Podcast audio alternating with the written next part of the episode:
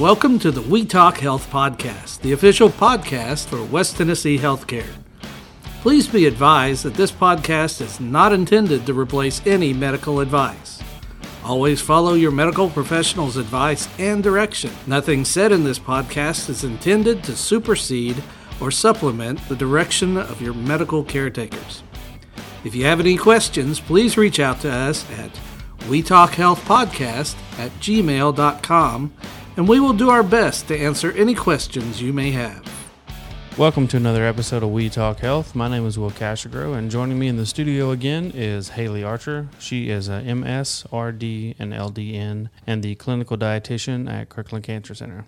Haley, what's up? How are you? Hello, how are you doing, Will? I'm good. Good to see you. So, today we're going to be talking about the August cooking recipe, which, if you've been following this podcast for a while, you've noticed that this year we've been posting one recipe a month, highlighting different recipes that are good for that month's national awareness, whatever that month might be. August is National Breastfeeding Month. So, Haley has created a little a menu of really good Mexican style foods that are good for breastfeeding mothers and the child. Haley, let's talk about the recipe and why you chose this one. Sure. So, um, rather than just choosing one recipe this time, I tried to kind of come up with three different ones that all kind of would come together well and make a nice meal. Uh, so, we did some Cuban black beans and then some Spanish whole grain rice and then also a homemade guacamole. Just because I really like guacamole, and this was a good excuse to get to make something Oh, uh, for sure. work related. Absolutely, Um, for sure. But also, just specific ingredients within those um, items are certainly beneficial for a mother that's breastfeeding and also for a child. So, kind of to start, uh, the bean recipe, predominantly with the beans, we're looking at beans are a great source of fiber, a great source of protein, as well as uh, antioxidants. Um, the guacamole had lots of different things in there. Not only is it pretty to look at, but it's also, you know, avocados specifically are a good source of healthy fat, fiber. They give you a lot of your different B vitamins, vitamin C, vitamin E, vitamin K. And then also it includes some of your citrus things with the lime, the mm-hmm. tomatoes, and peppers, which are also going to be high in vitamin C as well. Cool. So with the Spanish rice, the biggest thing there is that I chose a whole grain rice. Again, whole grains are going to be high in fiber, and some whole grains as well are going to be high in those B vitamins as well. And then to kind of accompany that with the guacamole, obviously people are going to want to eat that with chips. So there is a new product. They're actually sweet potato tortilla chips. I'm not sure if you've had them. I don't think Will had No, until I we made it, and they're excellent. Yes, I, I wasn't. I don't know why I always don't expect much when I see new foods. I'm like, oh, that's not going to be great, but it was fantastic. It's I would, all yeah. I would rather buy those than regular tortilla chips now. Yeah, it's all we buy at our house now. Um, but one, sweet potatoes are going to be good and they're high in vitamin A. They're also uh, the specific brand that we used. Um, they're low in saturated fat and also low in sodium. It's the Simple Truth organic sweet potato tortilla chips. Okay. Do you know if those are like deep fried or if they're air fried or do you? Be You might honest, not I know. Yeah. I'm not sure off the top of my head, to be honest. Well, if they're organic, they're probably quote unquote healthier for you. The texture felt like they were fried. Mm-hmm. They might not have been. They might have been air fried, but they were delicious. Yeah, they have a really good texture to them, and Yeah. it's not even so much about the organic so much as just the sweet potato base. Right. So um, they're I would recommend them definitely. And again, then you're getting that vitamin A from the sweet potatoes, so it's kind of just another way to get some of those micronutrients within this meal. Absolutely. Um, you know, the beans again were serving as a big source of the protein, so it was a full, you know, composed meal. You had your vegetables. You weren't really getting much dairy, obviously, and then your fruits were lacking a little bit in terms of citrus. You know, they had a little bit of citrus, but in general, it was a pretty good, well composed meal, and it kind of played nicely together. Yeah, it was very good. So let's talk about the breastfeeding aspect of it.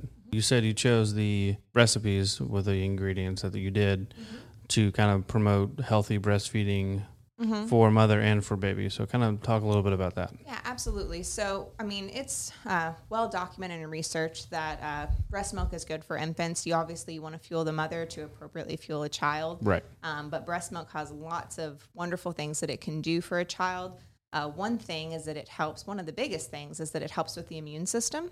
Um, so, breast milk has antibodies, um, and then it's also made up of protein, fat, sugars, and even some white blood cells, which is obviously going to help fight infection. It just helps to, to build a really strong immune system. Yeah. Uh, it also helps with just uh, creating the, a good uh, human microbiome. Babies we know that are breastfed are less likely to develop asthma and allergies. They're less likely to become obese later in life, and it also reduces their risk of SIDS, which is sudden infant death syndrome. So that's kind of one thing, or not really one thing, a few things that it really does for the child. Um, from a mother's perspective, a mother that is breastfed has a less likely or a reduced chance, I should say, of uh, developing ovarian or breast cancer. It can actually help shrink your uterus back to its pre pregnancy size. Really? Yeah, which is really, and I did not Yeah. know that until I was breastfeeding myself with my child. And then also, it just helps release uh, hormones, your prolactin and your oxytocin, um, which those kind of help bond with baby. A lot of those happen, you know, following labor and things as well. So lots of health benefits for both uh, mother and child. Yeah. Um, but obviously, it's important to note breastfeeding does not necessarily come easy to all women and Sure. mothers. Um, so I think it's important to kind of recognize that that is best, as usually one of the things you kind of see. Sure.